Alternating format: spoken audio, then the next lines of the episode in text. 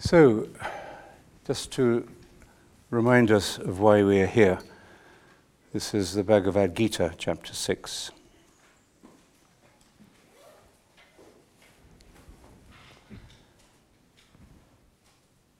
Day after day, I'll change a few of the terms just to make it more relevant. Day after day, the meditator may let the meditator practice the harmony of soul in a secret place, in deep solitude, master of his or her mind, hoping for nothing, desiring nothing. Let him find a place that is pure and a seat that is restful, neither too high nor too low, with sacred grass and a skin and a cloth thereon. That's to uh, keep dry, sitting on wet grass. On that seat, let him rest and practice meditation for the purification of the soul. With the life of his body and mind in peace, his soul in silence before the One with upright body, head, and neck, which rest still and move not, with inner gaze, which is not restless, but rests still, with soul in peace and all fear gone, and strong in the vow of holiness, let him rest with mind in harmony, his soul on me, his God supreme. The meditator, who, Lord of his mind, ever prays in this harmony of soul, attains the peace of nirvana, the peace supreme that is in me. Meditation is a harmony not for the one who eats too much or for the one who eats too little, not for the one who sleeps too much or for the one who sleeps too little. Very Benedictine principle. A harmony in eating and resting, in sleeping and keeping awake. A perfection in whatever one does. When the mind of the meditator is in harmony and finds rest in the spirit within, all restless desires gone, then he is one in God. Then his soul is a lamp whose light is steady, for it burns in a shelter where no winds come. When the mind is resting in the stillness of the prayer of meditation, and by the grace of the Spirit, sees the Spirit, and therein finds fulfillment,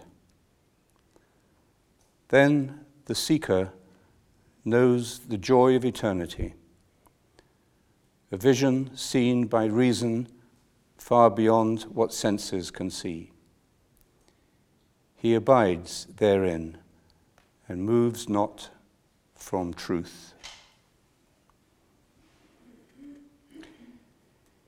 He sees himself in the heart of all beings, and he sees all beings in his heart. This is the vision of the meditator of harmony, a vision which is ever one. Whoever in this oneness of love loves me in whatever he sees, wherever this person may live, in truth, this person lives in me.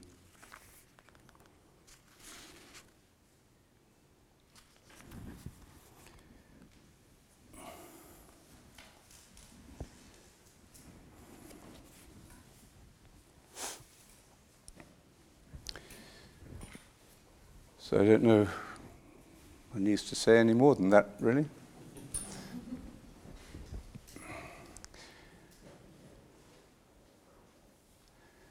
So,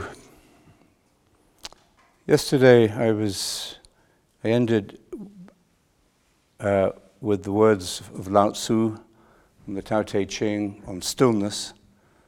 Stillness is the ruler of movement, the ruler of haste. Returning to the source is stillness. And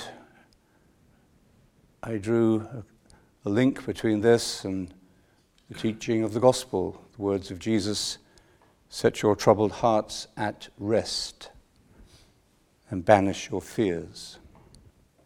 Come to me, all you who are burdened and weary, and I will give you rest. When we think about this stillness or this rest today, in a culture that has become rather alienated from this contemplative perspective on life, contemplative wisdom, contemplative values. Uh, stillness often seems something negative, very similar to stagnation.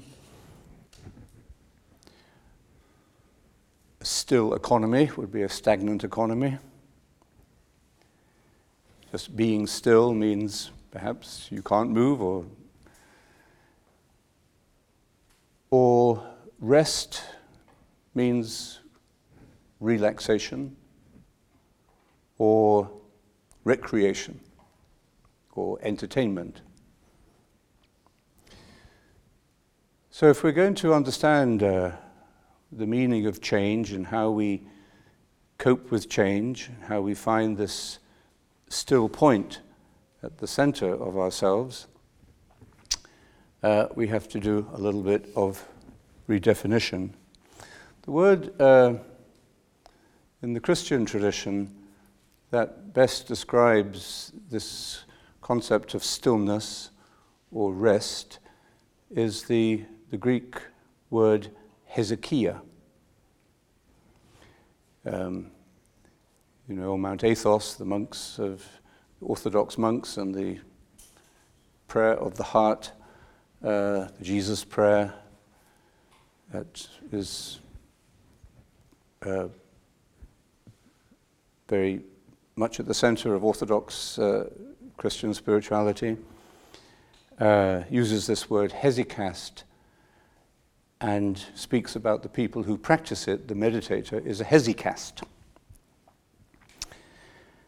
And, but the word uh, actually is, is, older than the Christian tradition. It, it Hesychia was originally a Greek goddess, the goddess of tranquility and peace. And she was the daughter of justice. No peace without justice.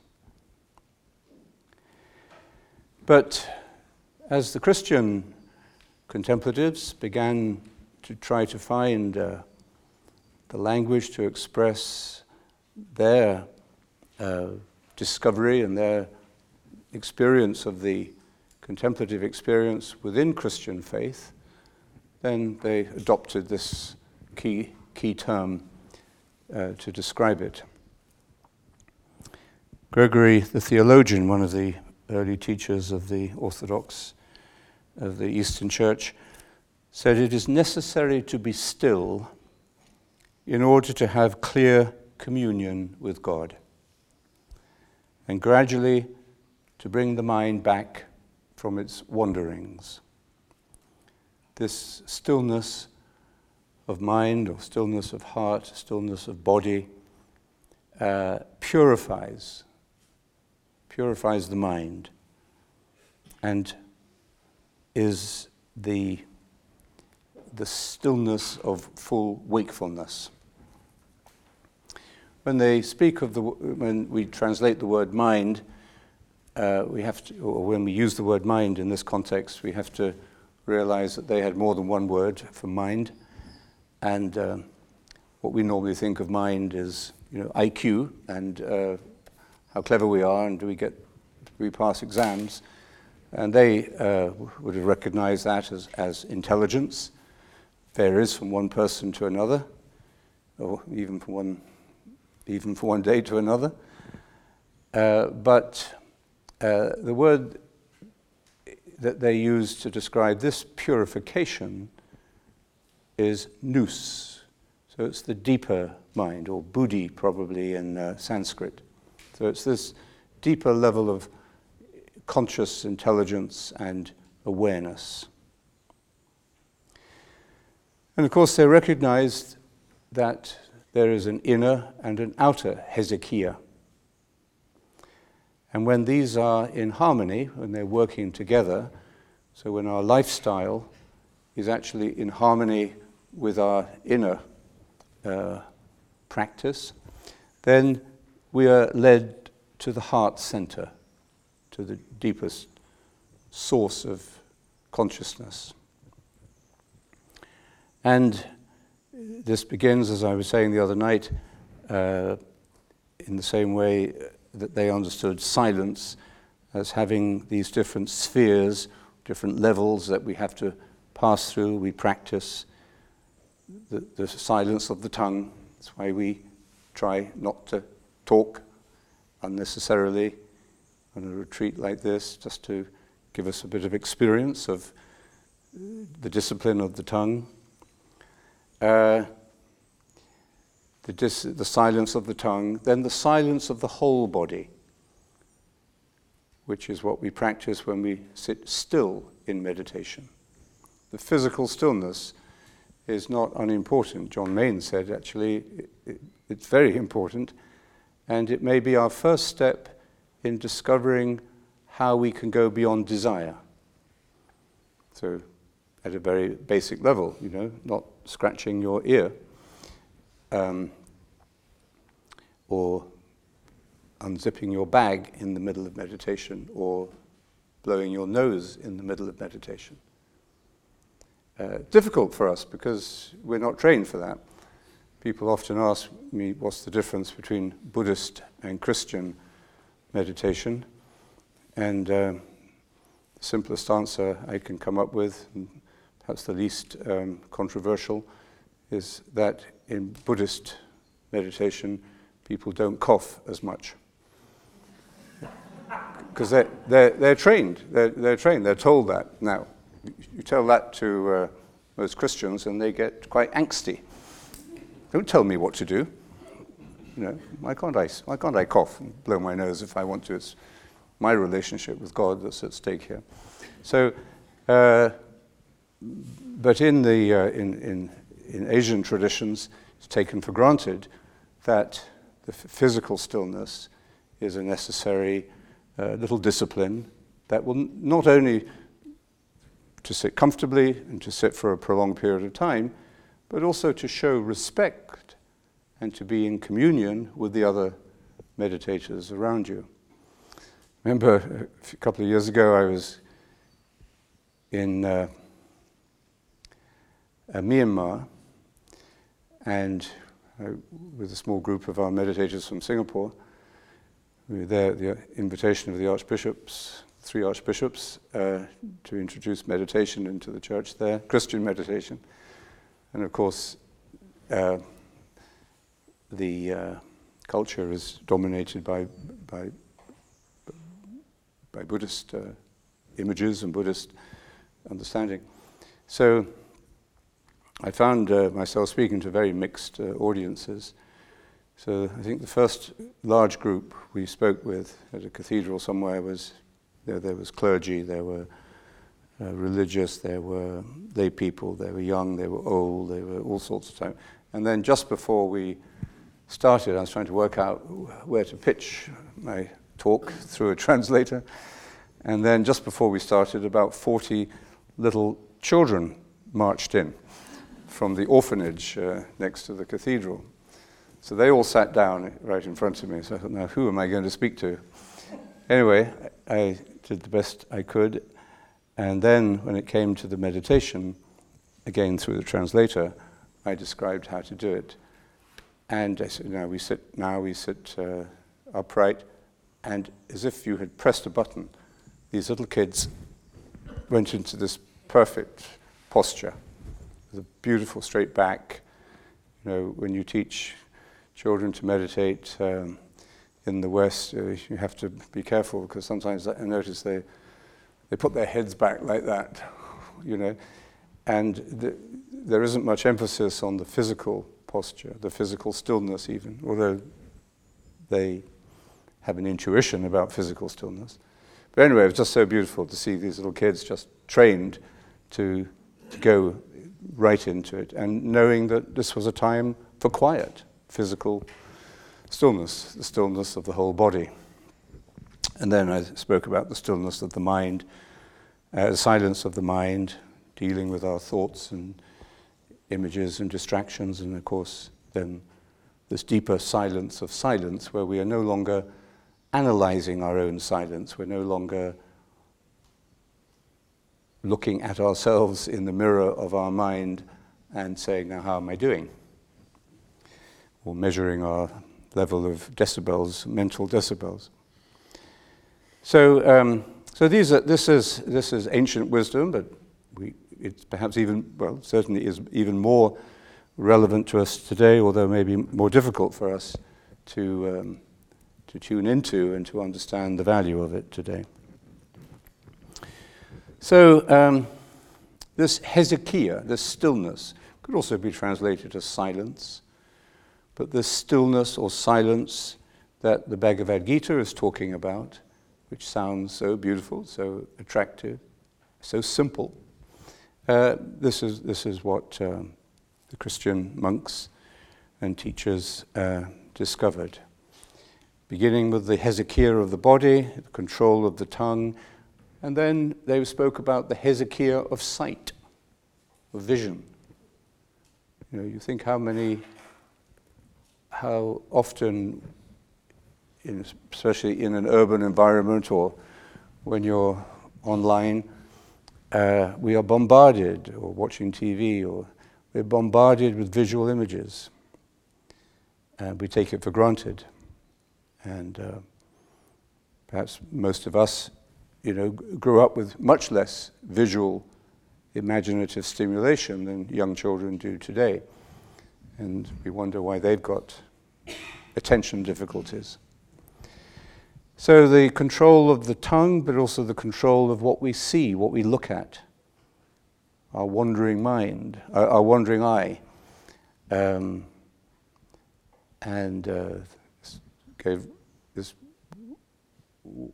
was why there was a the custody of the eyes was was regarded as a uh, as a, a, useful discipline in novitiates. Uh, uh in the past, um, and in many Buddhist retreats, you will be told not to look at each other.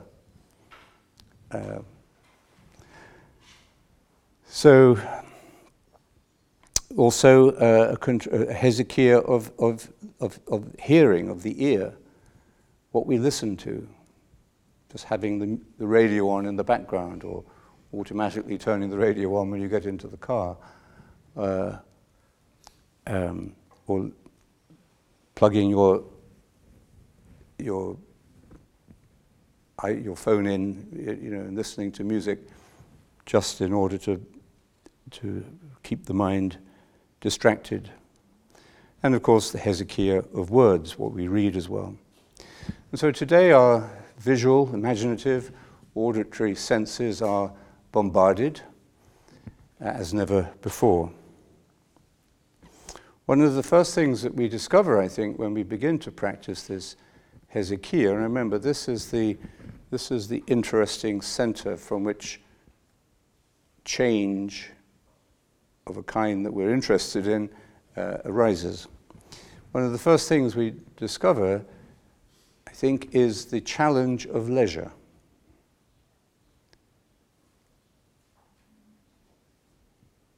Doing nothing or not doing anything for the reasons we normally do it.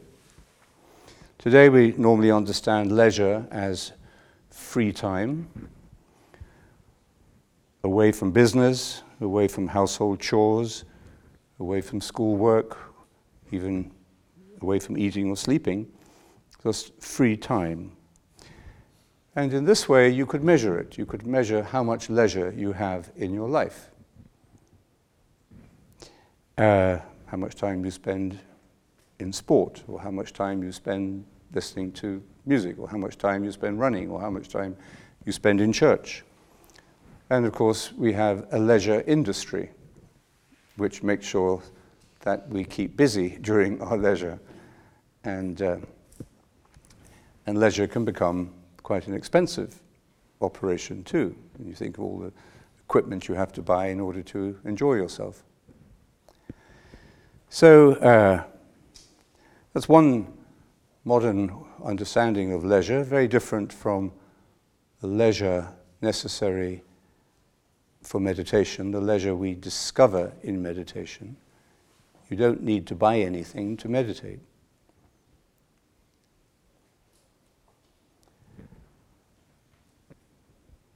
Um, we're having a, a seminar in uh, Sydney in November, meditatio seminar on aging.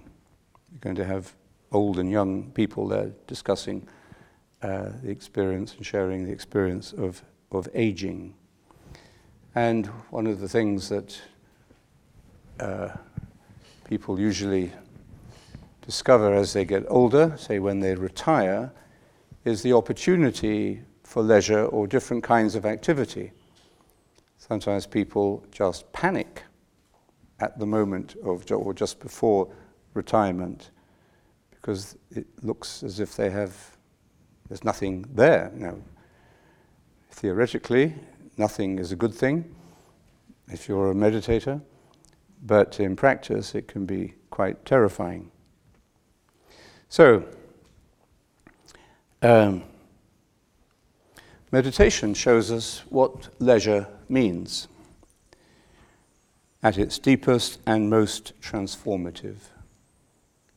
And this stillness, this hesychia we're talking about, is, I think, this deep rest. It's not just relaxation. You know, we, you could sell meditation easily as relaxation. But it's uh, something much more profound and transformative than that.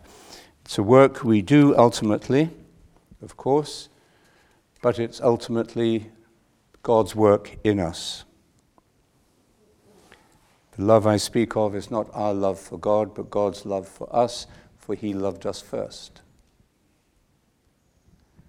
So here is, you know, a, a, a spiritual understanding of this experience, which not everyone would have, but I think it's an understanding that illumines it and helps us to understand the deeper meaning of what we're doing. John Main, of course, says, you know, it's not my meditation, it's not my prayer. Uh, that transforms the way we see it as well, of course. It's not my prayer, but it's the prayer of Christ, the prayer of the Spirit, into which we enter. So there is this, this great uh, wisdom tradition uh, in all uh, spiritual families, uh, present very strongly in our Christian tradition, about hesychia, as John Climacus describes it, as an accurate knowledge and management of one's thoughts. So, quite, you know, this is a little bit closer to what you might be able to sell to a, to a business uh, audience. They like that uh, idea. The accurate knowledge and the management of one's thoughts. Stillness of soul is a science of thought and of an inviolable mind. Brave and determined thinking is a friend of stillness. It keeps constant vigil at the door of the heart. Well, that uh, is describing in quite rich and deep terms uh, what we normally speak of as mindfulness today. So, this clarity and harmony of the mind that hesychia leads us to, that the Bhagavad Gita was describing, is also the source of misericordia, the word we translate normally as mercy, but which we could also translate as compassion, which we normally think of as a very individual uh, responsibility or virtue, but actually also characterizes the nature of a society. How compassionate, how merciful is the society we live in or the institution we're working for. When uh, some years ago, uh, one of the uh, health boards in, in Britain uh, uh, had a great scandal of mismanagement and excessive, uh, you know, unusual patient mortality and so on, and financial mismanagement. They called in people to management teams to sort it out, and they brought in, uh, forget his name actually, but he was President Clinton's advisor, or, or, Obama's advisor, I think, on healthcare.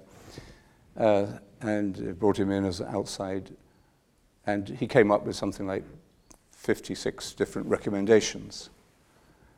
And then I heard that uh, he met with uh, David Cameron, and uh, Cameron said to him, So, you know, basically, uh, what, what, what went wrong in this place? And he said, he replied, a lack of love. So, uh, you know, this, this, this uh, understanding of hesychia has a, has a real impact upon the way we see the values of our institutions, not only ethically, but also functionally. Do they work? You know, can a good institution or a good society work without the compassion, uh, the kindness, the other centeredness, the sensitivity, the humanity? that grows naturally out of this um, experience of stillness.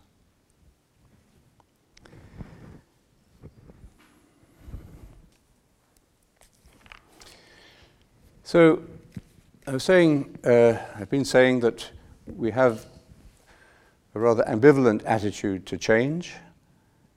We're, a little, we're nervous about it especially when we know that we re- realize that we can't control it, and we try to defend ourselves or insulate ourselves against it, and yet we know that it's um, inevitable. And we want change. We want things to get better. Even in aging, we want to be able to change uh, for the better as we get older and wiser and kinder and simpler and whatever. And we would like children or your grandchildren to change, to develop, to grow uh, in ways that enhance their potential and develop their capacities rather than limit them. So we desire change, but we usually desire it on our own terms. And we rarely, therefore, get what we want. Or if we do get what we want, from time to time, it soon changes. And we realize we can't hang on to it. And this is the root of dukkha I was talking about yesterday, this Sanskrit word that could be translated as uh, unsatisfactoriness or suffering. is inherent in existence. Because even when you fulfill your desires, uh, there's still dissatisfaction. And I think this is a, an aspect of the biblical concept of sin. The Greek word for sin, hamartia, which means missing the mark, just not hitting the target, uh, a, falling short or a, a lack of satisfaction. And the problem in this, according to the, all the great wisdom traditions, is desire itself. And just before we go out for our immersion in the sunshine, I'll go back to the Bhagavad Gita, talking about desire.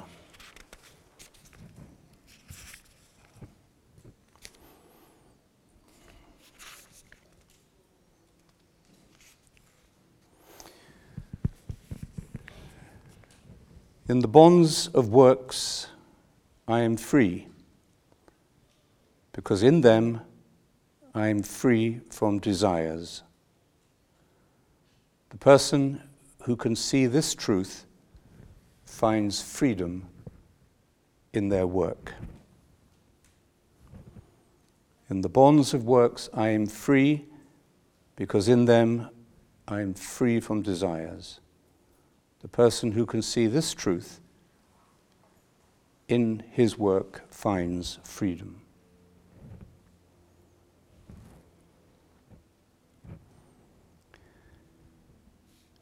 He whose undertakings are free from anxious desire and fanciful thought, whose work is made pure in the fire of wisdom, this person is called wise by those who see.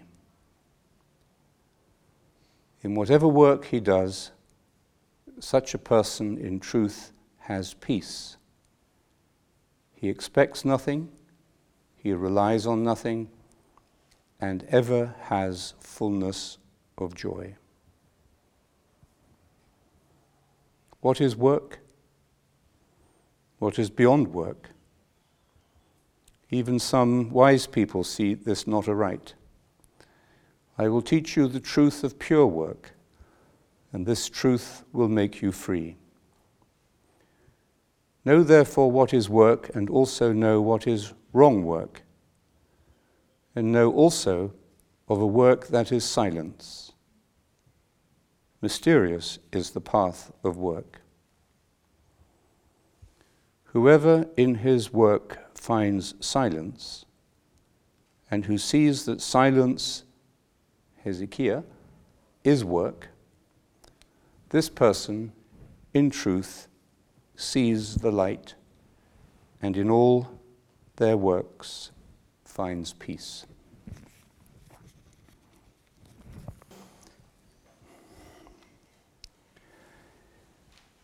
So, this uh, contemplative wisdom into the heart of change, the stillness that lies at the heart of all things.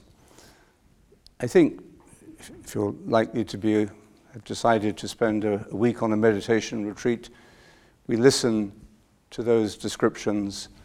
Uh, with reverence and with delight and interest.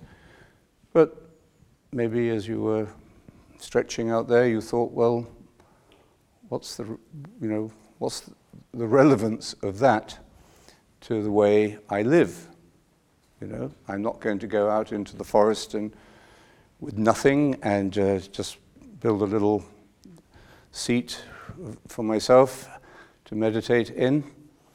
Um, so, what is the relevance of it? And by the time you get back to your place of work or to a big city, then, you know, this sort of contemplative, this vision of contemplative experience, contemplative life, seems uh, rather extraterrestrial.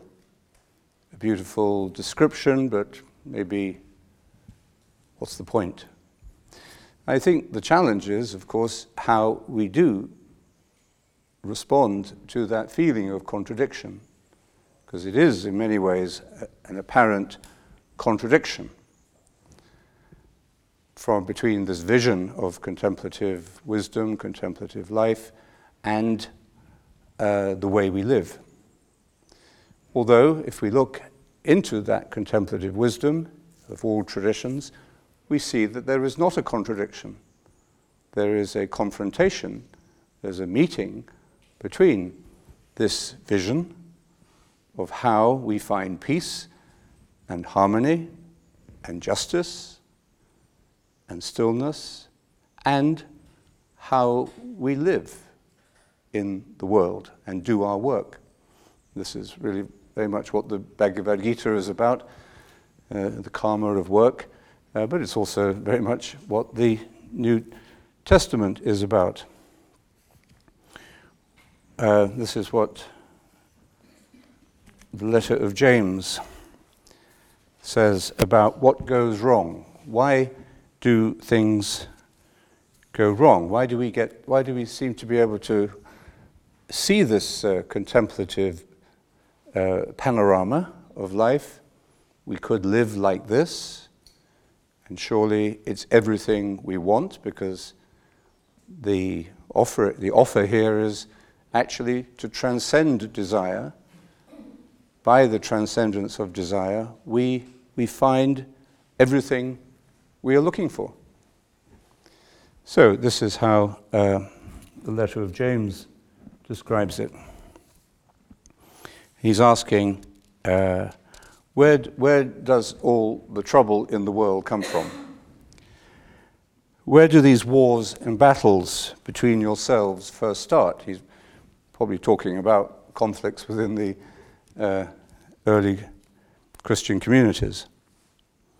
Isn't it precisely in the desires fighting inside your own selves? Well, this is very resonant with what the Gita was talking about. You want something and you haven't got it. So you are prepared to kill. There are many ways of killing. You have an ambition that you cannot satisfy. So you fight to get your way by force. then he goes on why you don't have what you want is because you don't pray for it.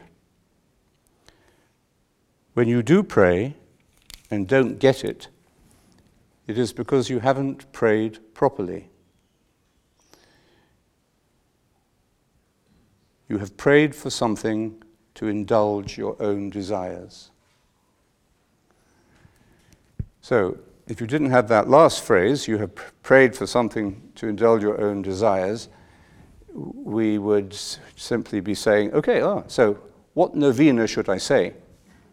You know, what little magical routine should I follow in order to get what I'm praying for? I didn't do it right. I have this little technology here that I, I need some, tech, some expert help with.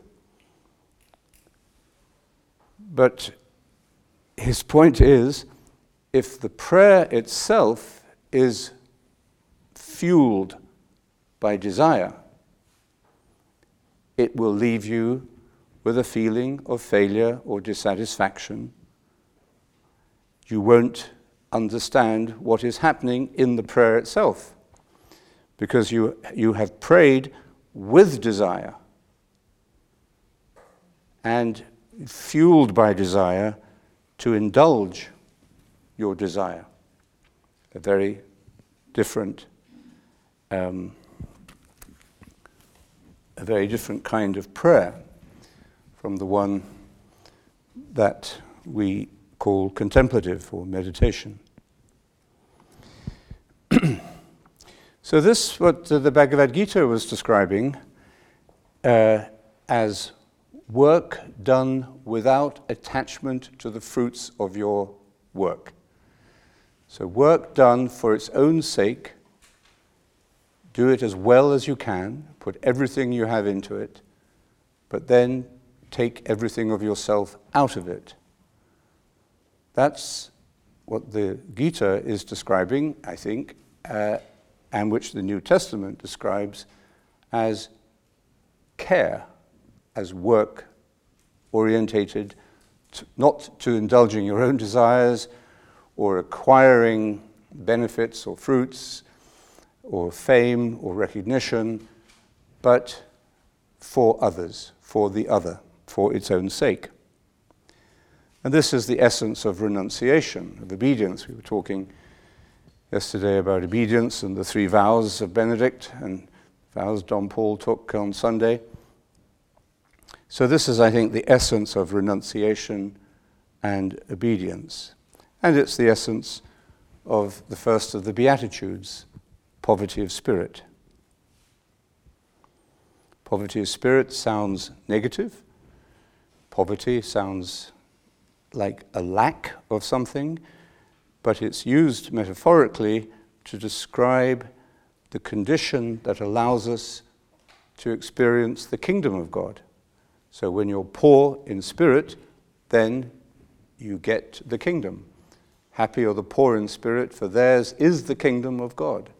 This experience is their experience when they are in this state of detachment, of desirelessness, of freedom from selfish desires.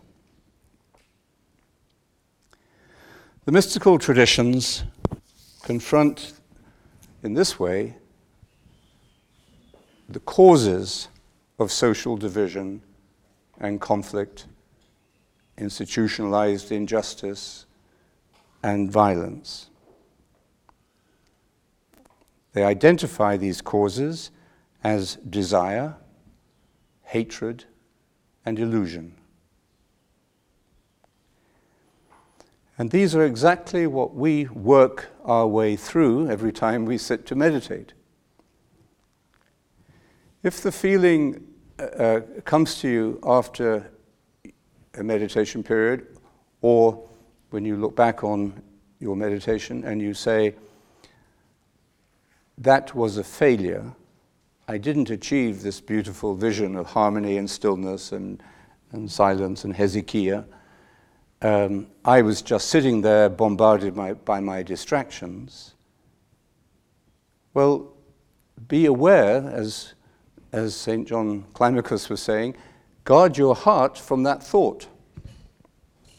Don't allow that thought of failure to take possession of you because it will wear you down. It will make you give up after a while because nobody likes to do something that they feel they are continually failing at.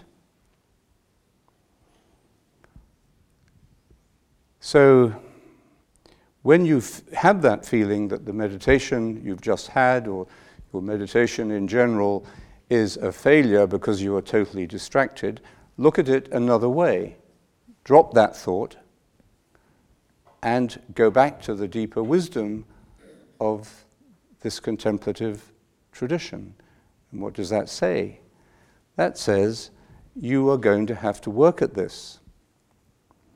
Because all of the problems, the faults uh, that we see outside of ourselves, read in the newspapers every day that make us feel the world is uh, spinning out of control, all these things, of course, are within ourselves in some measure. Hopefully, not as bad, not so bad as we see in some extreme incidents, but sometimes that does happen. Um, but they are as seeds present in all of us. And some of those seeds start to germinate anger, hatred, illusion, fantasy. So we, we have to be prepared for the work necessary to confront those. We have to work through them in every meditation. And if you can sit down to your meditation with that attitude, this is work that I'm doing, and I'm doing this work without desire, you will then make more progress. If you sit down and say, I wonder whether this technique that I'm using now is going to give me what I want as quickly as possible, then you're still being controlled by desire, aren't you? So the desire is the very thing, the attachment, the illusion, is the very thing we're trying to let go of. But if it's the motivation for what we're doing, then our progress or our sense of growth is going to be quite slow. I think it still works, but we just make it's like driving with your handbrake on. You can do it, but uh, it's not very good for the car and uh, and it's not uh, it's not uh, and it, you, you, know sometimes when you, when you do that you don't take the handbrake off completely and you wonder for a moment why is the car not moving fast enough well then you realize that take off the brake completely so desire far from being our incentive is actually a disincentive it's actually a brake it actually slows us down. It's not how we see, it's not how the economy is described. Maybe at that level, the desire is demand and consumption are different, you know, work at, as forces at a different level. But certainly at this spiritual level, or the deeper human level, uh, these are forces that we need to disengage from in order to find fullness, peace, joy, and the kingdom.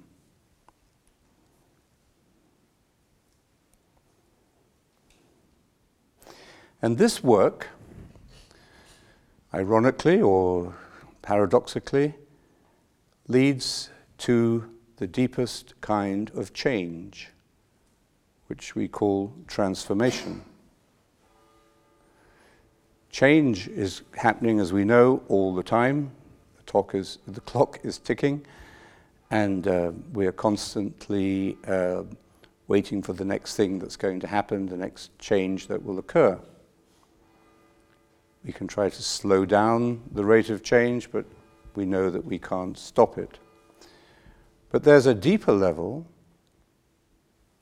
of change which is not uh, temporary, but is what we would what we call conversion or transformation that is in fact permanent. This is growth. Not just temporary change, but actual human development, actual progress on our human journey. One of my favorite books is the I Ching, the Book of Changes, which is um, the oldest of Chinese classic works, one of the most ancient, or perhaps the most ancient, divination texts. And um, the symbols is constructed out of 64 hexagrams, which are symbols probably 5,000 years old and the first texts and commentaries on them that we have go back about 3,000 years at least.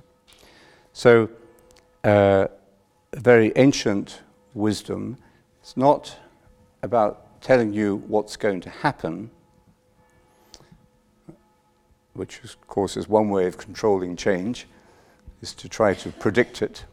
Actually, I, I looked up uh, to get some information uh, about the uh, texts of the I Ching. Uh, some time ago, I, looked, I, I, I went to a, a, website, and the first thing I noticed was an ad at the top of the home page from the Financial Times. And I thought, what a strange place to put an ad for the I Ching. And of course, I realized that probably a lot of, you know, that's why there are so many fortune tellers and ast- ast- astrologers and tarot card dealers on Wall Street. The rent must be pretty high in those places, but they must get a lot of business. So we all want to be able to control change by predicting what's going to happen, but the I Ching is not about that.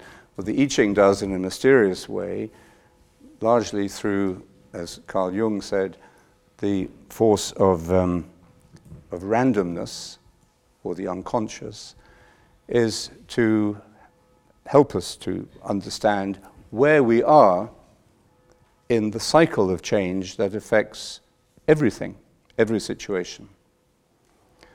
That just as the year, you know, goes through this cycle and produce, you know, produces a day like today when everything is bursting with growth and life and, and beauty and strength. Uh, so ev- things, institutions, everyone, our own lives, uh, in a way, follow this trajectory to a peak and then uh, there's a, a, decline. And the, the wisdom uh, of, the, of change, change of the book of changes, is to be able to see where you are in this and to accept where you are. Acceptance is key to it. So, not trying to control change, but to accept the actual place where you are, just as we accept ourselves as we are when we sit down to meditate. And then, by accepting it, we then, uh, we then grow through even that period of decline or degradation or destruction or failure. We actually grow through the, you know, the, the, the lower end of the, of the wheel of fortune, the wheel of change. So it's a beautiful, um, it's a beautiful uh, comment, you know, commentaries on these, these very ancient and mysterious uh, symbols. Um, in, the twen- in number 20 of those hexagrams, number 20 is usually translated as contemplation. And if you look up, uh, if you look up uh, the commentaries on this uh, hexagram, it gives some very interesting insights into the meaning of contemplation. It describes uh, it describes the space in a Chinese ritual sacrifice between the, uh, the ablution or the libation, so the, what we do at the Mass when we wash our hands, so that preparation period, uh, the space between that and the, the offering of the sacrifice. And contemplation occupies that space. That's where we enter into pure contemplation. And it is a kind of empty space. It's an empty space that gives us perspective, that gives us a view. And this is actually one of the symbols of the hexagram is a tower so contemplation gives us this extensive panoramic view of where we are from the center of the place where we are. But it's in this empty space within the ritual between purification and the offering of sacrifice. Um, this is something that this idea of emptiness is found in all of the great contemplative traditions as well.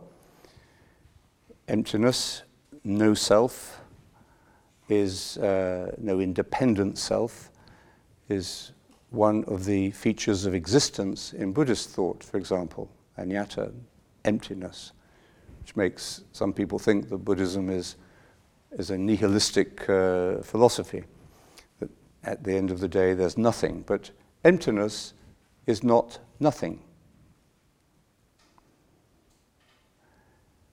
So emptiness is what? Depends how you look at it, I suppose. Is, is the glass half empty or half full? Do you see the emptiness, the, the half emptiness of the glass as loss or failure because you've already drunk it?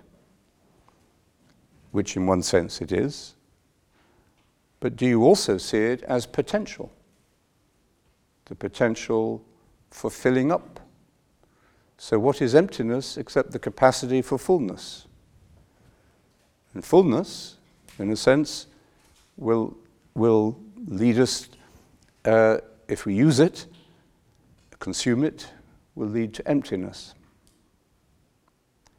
So this is something. Uh, so that, so this this concept of emptiness is very uh, close again, I think, to the first of the Beatitudes, poverty of spirit. It's what the Christian contemplatives have seen as the work of contemplation or the work of, of the prayer of the heart. That this is something we actually work towards actually embrace the state of emptiness. Because, as Meister Eckhart says in his first um, sermon, this empty space is the womb of change. So, this is where things grow, where potential, which may be invisible at one point, but where potential begins to be transformed into actuality, where it actually happens and becomes visible and tangible. And in this uh, first of his great sermons, Meister, Eckhart, Meister Eckhart says that in meditation we become pregnant with nothing. Pregnant with nothing. I was reminding us that we can only speak about these things at this level with, you know, through paradox and, and in his case with a lot of humor or um, contradiction at times. But he says it is in this nothing that God is born, that God is born in the soul. And here is a change that is not just a temporary change, as this happens in the human person, and as it is meant to happen in the human person, in this emptiness where God is born, isn't that is not just a temporary change, a state of mind, it is actually transformation. So here we, we, we step outside the I Ching's concept of just the wheel, the cyclical wheel of change that keeps on repeating itself, and we enter into the biblical vision of existence as moving towards an ultimate point of unity, of union, of communion, of transcendence. There is a, a, linear journey that we're making through life. But as we make this linear journey through life, of course, we are also, we're sort of rolling our way through it.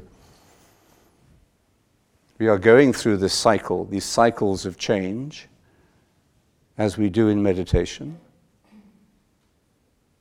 You know, you'll have a period in even within one meditation or a period for a few weeks or a few months or a few years, where you may find that uh, your meditation isn't uh, giving you very much or it's just hard work. But then that sort of rolls over into a period of, of great breakthrough, of, of, of liberation and of, of joy and fulfillment.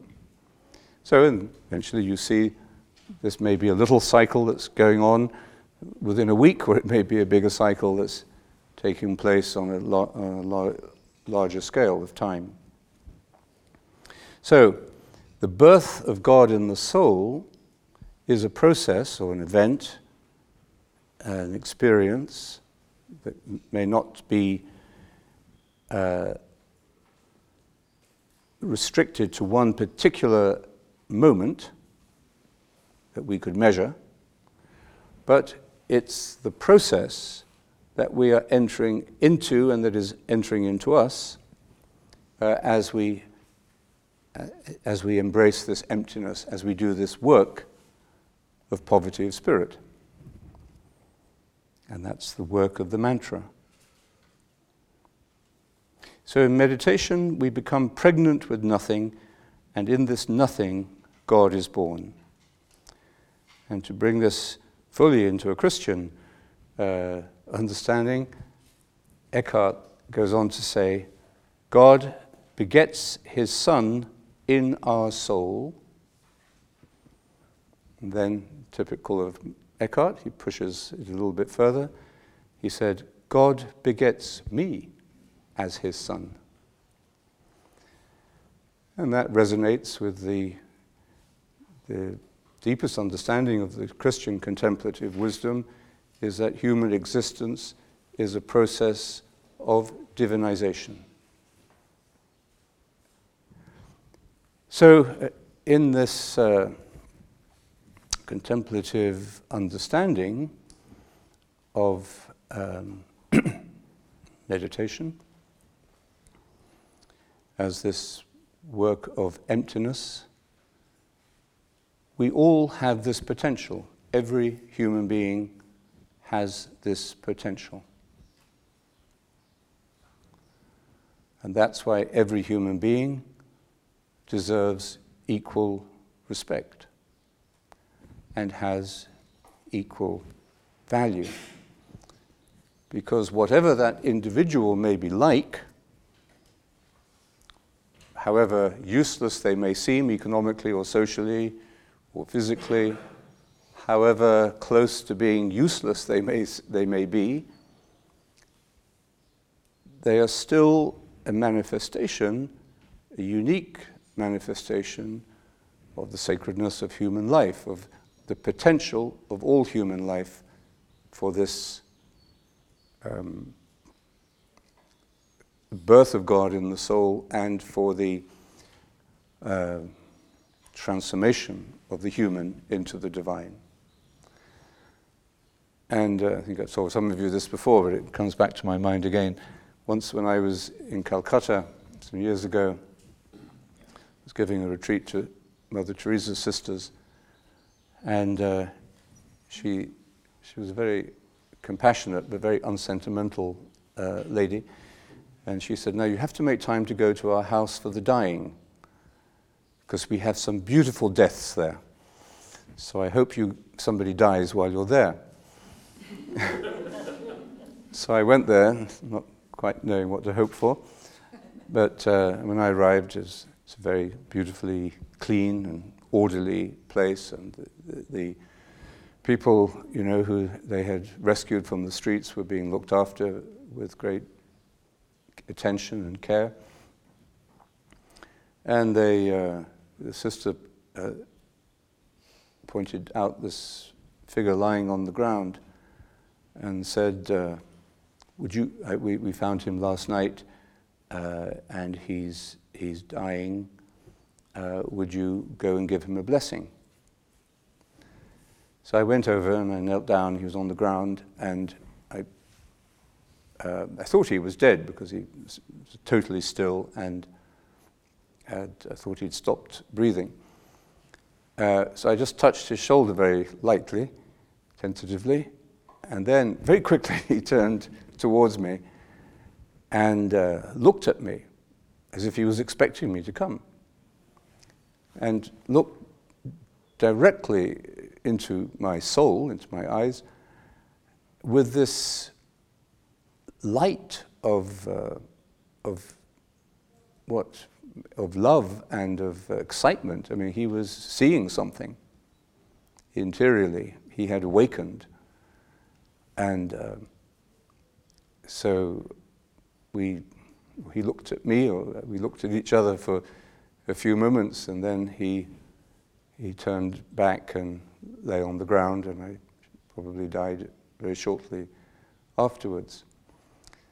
So there was no doubt about who blessed who at that moment. So, however, you know, uh, valueless a person may seem, I mean, after all, having to be picked off the streets and put into a home, he could have died on the street. Uh, however, useless or whatever expense on, pub- on, public, on public accounts uh, a person may seem, by one measure, actually we all possess this potential for divinization. So the question is, and I leave this with you for the afternoon, what is the catalyst? What is it that turns this potential in us into reality? And the best way to answer that is to look at yourself and see what is happening in yourself and what you have learned uh, from your own experience.